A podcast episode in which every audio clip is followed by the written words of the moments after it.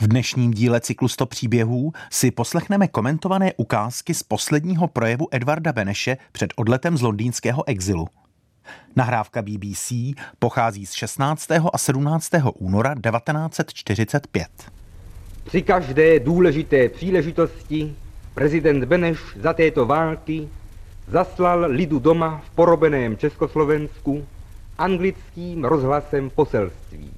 Také před svým odjezdem z Anglie přes Moskvu domů prezident učinil v československém vysílání z Londýna projev, který byl zachycen na zvukové pásmo a z něhož vám tu dnes opakujeme nejdůležitější úryvky.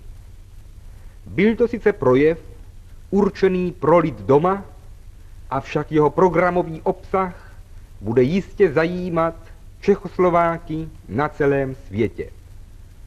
Prezident pravil. Mluvím k vám dnes v této válce z Velké Británie naposled. Vracím se domů do své vlasti.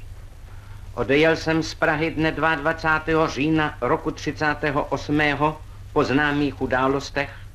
Sa si plně vědom, že v krátkých měsících nastane nová hrozná válka a sa připraven společně s mnoha jinými podniknouti v dané chvíli vše, co bude v našich silách, aby nás se týkající události z roku 38. a 39. byly co nejúplněji odčiněny. Takto začíná dochovaná nahrávka BBC projevu Edvarda Beneše z Londýna, tedy jeho posledního projevu z Londýna. S historikem Petrem Hlaváčkem si budeme povídat o tom, považujete tento Benešův projev za klíčový a proč? Samozřejmě, šlo o zásadní řeč, vždyť prezident republiky popisoval novou organizaci státu skrze národní výbory, hovořil též o úpravě menšinových věcí, totiž o našich Němcích a Maďarech. Dokonce se zmínil o nové prezidentské volbě.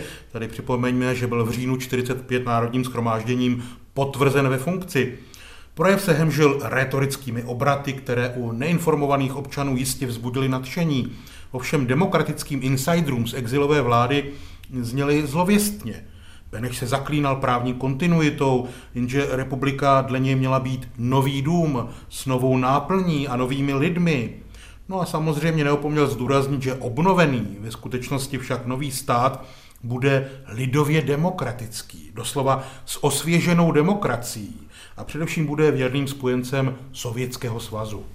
Budeme samozřejmě také státem samostatným, neodvislým, svým, československým.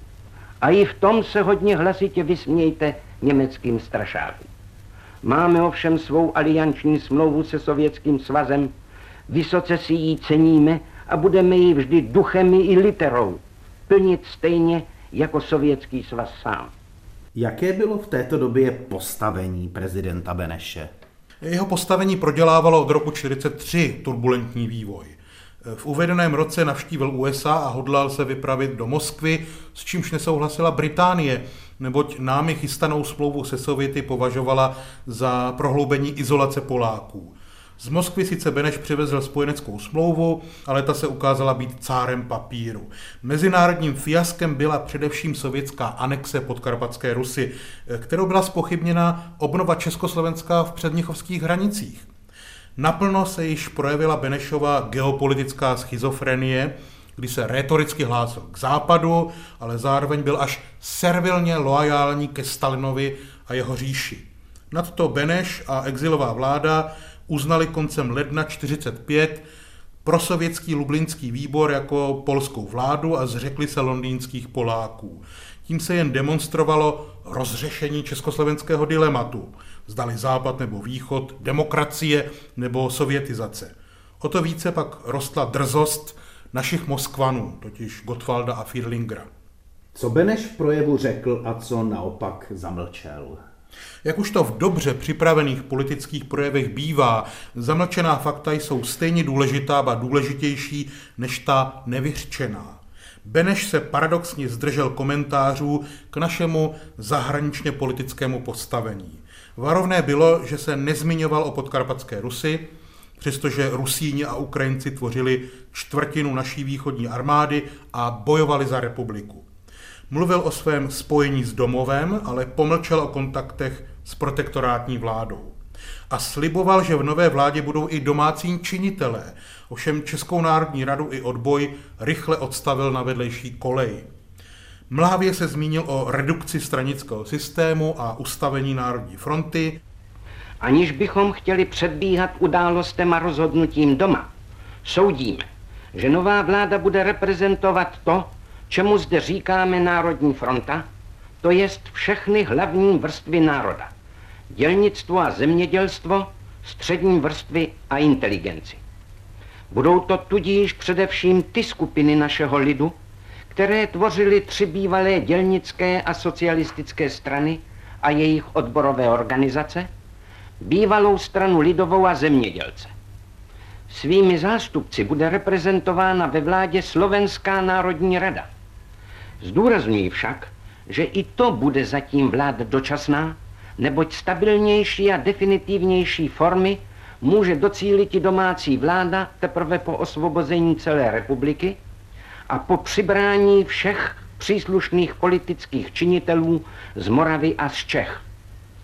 Naznačuje takto budoucí formu první domácí vlády.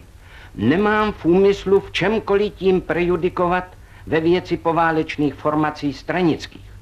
Vím, že náš lid doma si nepřeje vrátit se k předválečným poměrům stranickým a jsem přesvědčen, že po válce život stranický u nás dostane a musí dostat jiné formy a prodělat podstatné změny jak ve formacích stranických samých, tak i v osobách.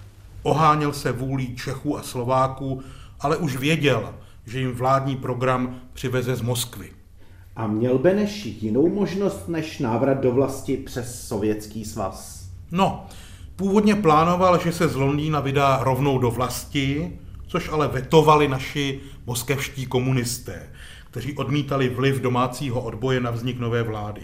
Potřebovali mít Beneše pod kontrolou a ten pochopil, že jeho cesta do Moskvy je i přáním Kremlu.